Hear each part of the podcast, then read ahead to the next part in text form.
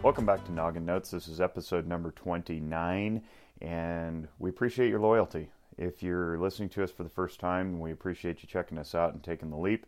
This is listener mail. It's uh, January 29, 2018, and we're really excited to be doing this uh, on behalf of the Zephyr Wellness organization our entire Zephyr family to the the opportunity to do this type of thing and be innovative and philanthropic because this podcast is free and because it's something that very few people in our field do it helps us fulfill the mission which is our tagline which is innovative and philanthropic mental health practice. Check out zephyrwellness.org for more. Definitely check out our youtube channel. That's uh, that's got a bunch of videos of me talking about similar topics but in a different medium different format if you like videos, uh, that's a great way to to check check out what we have there and uh, see what I look like in person, not just in my voice.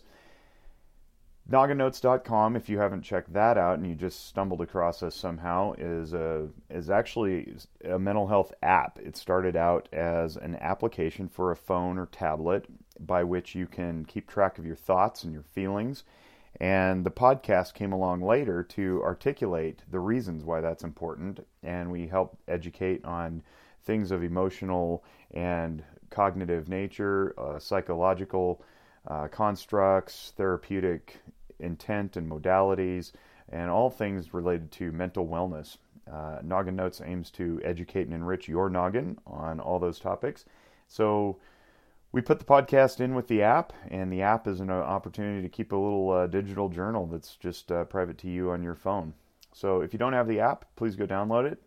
And if you do have the app, hope you keep using it. And if you don't know about Zephyr Wellness, check out Zephyr Wellness. I know that we're international and we've got a large following in the UK, and we appreciate you guys. And uh, maybe one of these days, Zephyr Wellness will be able to conduct teletherapy uh, across the world. Uh, that's part of the innovation that we're looking to do also. And uh, you know, if you're interested in buying into that dream and supporting us, just keep following. The bigger following you get, the more synergy is generated, and the more well-being and uh, and encouragement we can send out into the world. This is episode number 29. It's listener mail, January 29, 2018.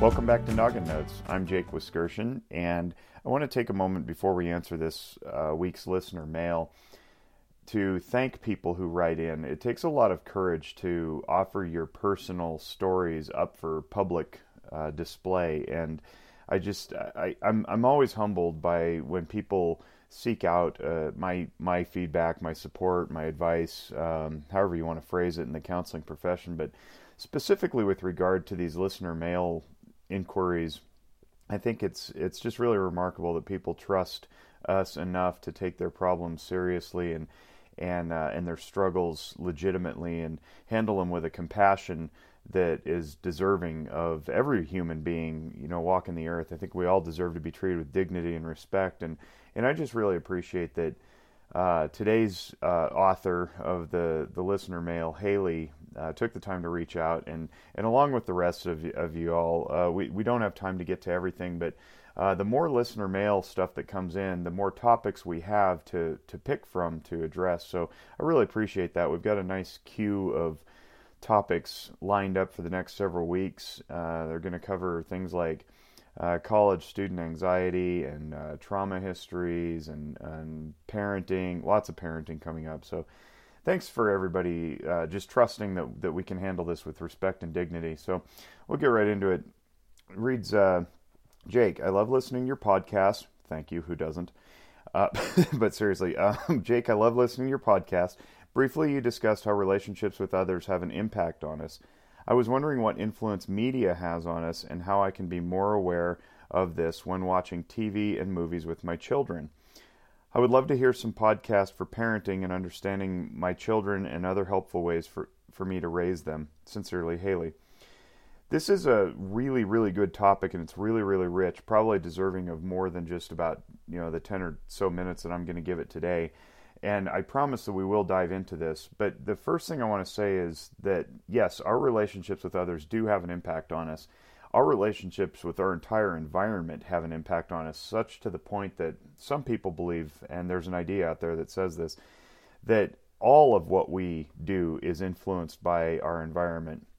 And that's not to say that we forsake uh, physiological responses. Obviously, we, we, kicked off this podcast several months ago with a, an entire series on emotional functioning, and emotions are a neurological function. They're adaptive. They tell us what the environment is doing so that we can respond appropriately. But those responses are absolutely dictated by the people in our lives who have told us how to respond to such stimuli. So, for example, a person might have a certain response to a snake out of fear that tells them to run away because they were told that snakes are scary and to run away from snakes. Now, other people milk snakes' venom for a living.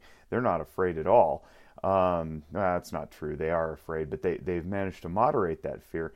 Uh, and it all depends on how you're raised as a very young child, what the influences were around you. So, if you're taught that, uh, say, for example, uh, snakes are something to be feared and we don't go around them and, and we exterminate them, then you're going to carry that into adulthood. But if you're taught that snakes are interesting or that they're beneficial or that they're pets, you're going to have that and you take that into your adulthood as well. Uh, and of course, there are several consequences that fall out from both of those types of, of influences. The, the consequence of being afraid of snakes is that you might develop an irrational fear of snakes for all snakes, whether or not they're dangerous. And then the flip side of that is that if you're not taught appropriately how to respect the dangerous snakes, uh, if if you if you're taught that they're pets and they're fun and they're interesting and curious, you may inadvertently walk up to a dangerous snake, not knowing what it is, and, and get bitten. So the the idea is that the environment influences no no doubt, and the younger generation, uh, the, you know, children, especially in their really super formative years of age two ish to about age ten ish um, they they don't they don't really stop to question whether or not what they're being told is accurate or even true. So we want to be mindful of what we put in front of our children, and that goes on to the topic about influence and what me, what influence media has on us. And I should say have because media is a plural word. Medium would be the singular, and I know we've misused that all the time, but um, the influence of, of the multiple forms of media that we have uh, from television to uh, paper media, books, uh, magazines, newspapers, uh, online influences with social media. Uh, there are there are medium the, the, the medium that you're listening to right now could be considered social media, I suppose, but it, but it's something very different. It's not quite news and it's not quite book and it's not quite internet, so we'll call it podcast media. So all of these things have an influence on us, and depending on what you put, what you expose your children to, they're absolutely going to get their worldview shaped by those media. If you're not sitting with them, talking to them about what is reality, what is not reality, uh, then, then they're going to take some of that in and they're going to do what's called generalize it. They're going to apply it to broader life as though it's all true and all real all the time. I think uh, any of us can think of a, a friend or a relative who has a very limited view on the way that the world works based solely on their own upbringing. So they might make generalizations or they might make conclusions about something or someone or some group of people or some events based solely on what their childhood experience was like and they're not interested in moving off of that. And there are reasons for that and we can get into it later. But that but that rigidity helps to keep them safe and sometimes people say so locked into their rigid worldview that it ends up causing them harm in the in the long run because uh, you know the people they run into don't want to interact with somebody who's who's only going to see the world one way and it's based on something from many many years ago that has since changed or evolved or or is is no longer accurate, relevant, true, or useful. So you want to be mindful of what kinds of media you're setting in front of your kids because they're going to take that stuff in. Right now, as I'm recording this, I know that my my two and a half year old is watching on his grandmother's tablet a video of Clifford the Big Red Dog. Now they're teaching him to spell and they're teaching him different life lessons. They're probably a little bit too advanced for a two and a half year old, although my two and a half year old definitely knows his letters and he can read some some words. But that point aside, if he if all he ever sees is Clifford the Big Red Dog uh, interacting with Emily Elizabeth, then he possibly could grow up uh, in a few years and think that all big red dogs are like Clifford, or maybe all dogs are like Clifford.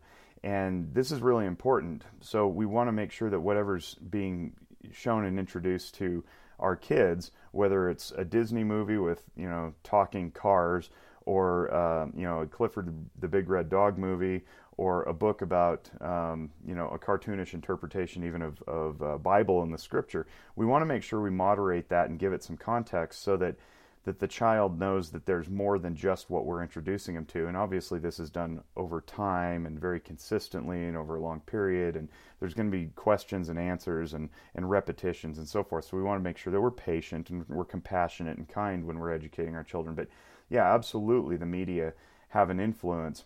And um, similarly, if, if all they're exposed to is, say, violence in video games, what happens is not necessarily an increased uh, proclivity for violence, but what can happen is that they get desensitized to it. So the, a child who may normally find uh, gunfire uh, something to be afraid of and run away from, the child who grows up playing first person shooter games may not think too much of, of seeing a dead person on the news or, or hearing a, a story about someone who died because they've just been exposed to it repeatedly over and over and over again. So that's another way that the media can have influence on, on our children, but also us. If we're repeatedly exposed to things, then what happens is we, we lose the sensitivity that's necessary to navigate life, and that's a that's a neurological component. It's how we train our first responders. Um, we don't we don't take away their fear or we don't take away their disgust responses. What we do is we train them to get through it very quickly. Similarly, we can do that with repeated exposure to media uh, topics, you know, that are very dramatic, full of drama, uh, you know, Hollywood stories, that kind of thing. It can make our own lives seem uh, dull or bland or boring or not as flashy. And so we lose the excitement of our own lives if we're repeatedly exposed to those stories. If we're repeatedly exposed to violence, we'll, you know, we'll, we'll be desensitized to violence and we will lose our humanity. We will, we won't care so much when uh, we hear a tale of a, you know, a violent event in the news. So we do want to make sure that we're um, paying attention to that and guarding our children. Uh, I'm a big advocate for uh, retaining children's innocence as long as possible. So, uh, leading into what Haley's asking, you know, how can I be more aware of this when watching TV and movies with my children? Just put yourself in the mindset of if everything you introduce to your children stays in their minds forever and ever and ever, choose wisely what you put in front of them. And then if you accidentally expose them to something, say they walk in, you know, they come out of bed and you don't hear them and you're watching a, a, a violent movie, and they walk in and ask what's going on during the middle of the lovemaking scene, take the time to pause, turn it off, shield them, return them to bed. Uh, maybe you know, depending on age, explain or don't explain what's going on, and of course that's going to be left up to you and your own discretion. But make sure you shield them from that because what happens is if kids get exposed to stuff too early on, developmentally their brains can't handle it, and you actually do risk introducing vicarious trauma. And we don't need children inadvertently developing PTSD simply because they watch something horrific on a movie. You know, if uh, someone's head gets blown off or something, we don't we don't want to introduce that into their psyches at too early of an age. Really, at no no age should anybody be watching something like that. Uh, but that's that's what we face these days, and, and it's everywhere. It's on it's on Facebook, it's on Instagram. It's it doesn't have to just be you know the the DVD put into the into the player and, and turned on. So.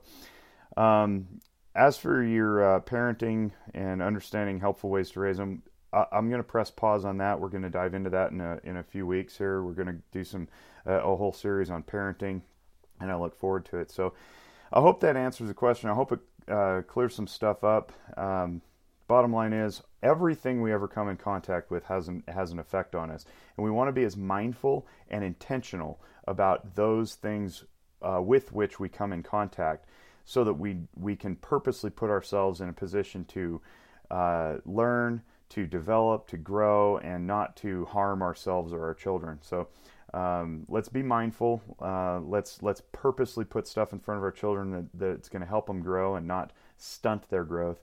And uh, let's do the same for each other. You know, um, let's let's not purposely put ourselves in front of uh, repeated exposures to negativity because that then makes us negative. It makes us fearful. We we end up walking through life on eggshells, wondering when you know when the big earthquake is going to come or the big nuclear bomb is going to blow up or you know when the when the boogeyman is going to snatch our kids off the street and statistically if we use reason and logic we just know that stuff's not true uh, and we don't have to go through life hovering in high anxiety simply because of repeated exposure to whatever uh, media wants us to, to click on. So, uh, thanks for listening. And um, I look forward to answering more listener mail. You can reach us at info at nogginnotes.com or info at zephyrwellness.org. And I'll be happy to take your questions and uh, keep, keep this stuff rolling. Uh, please feel free to share with your friends, subscribe, uh, give us a rating and review on iTunes. That helps other people get um, exposed to this so that they can help alleviate some stress in their lives. And also check out the Zephyr Wellness YouTube channel uh, and subscribe there. That uh, that's that's just more content in a different format. Uh, for those of you who are visual learners, I, I do some videos. So thanks for tuning in. I appreciate it. And on behalf of the Noggin Notes team and the Zephyr Wellness family, I wish you great mental health. Bye bye.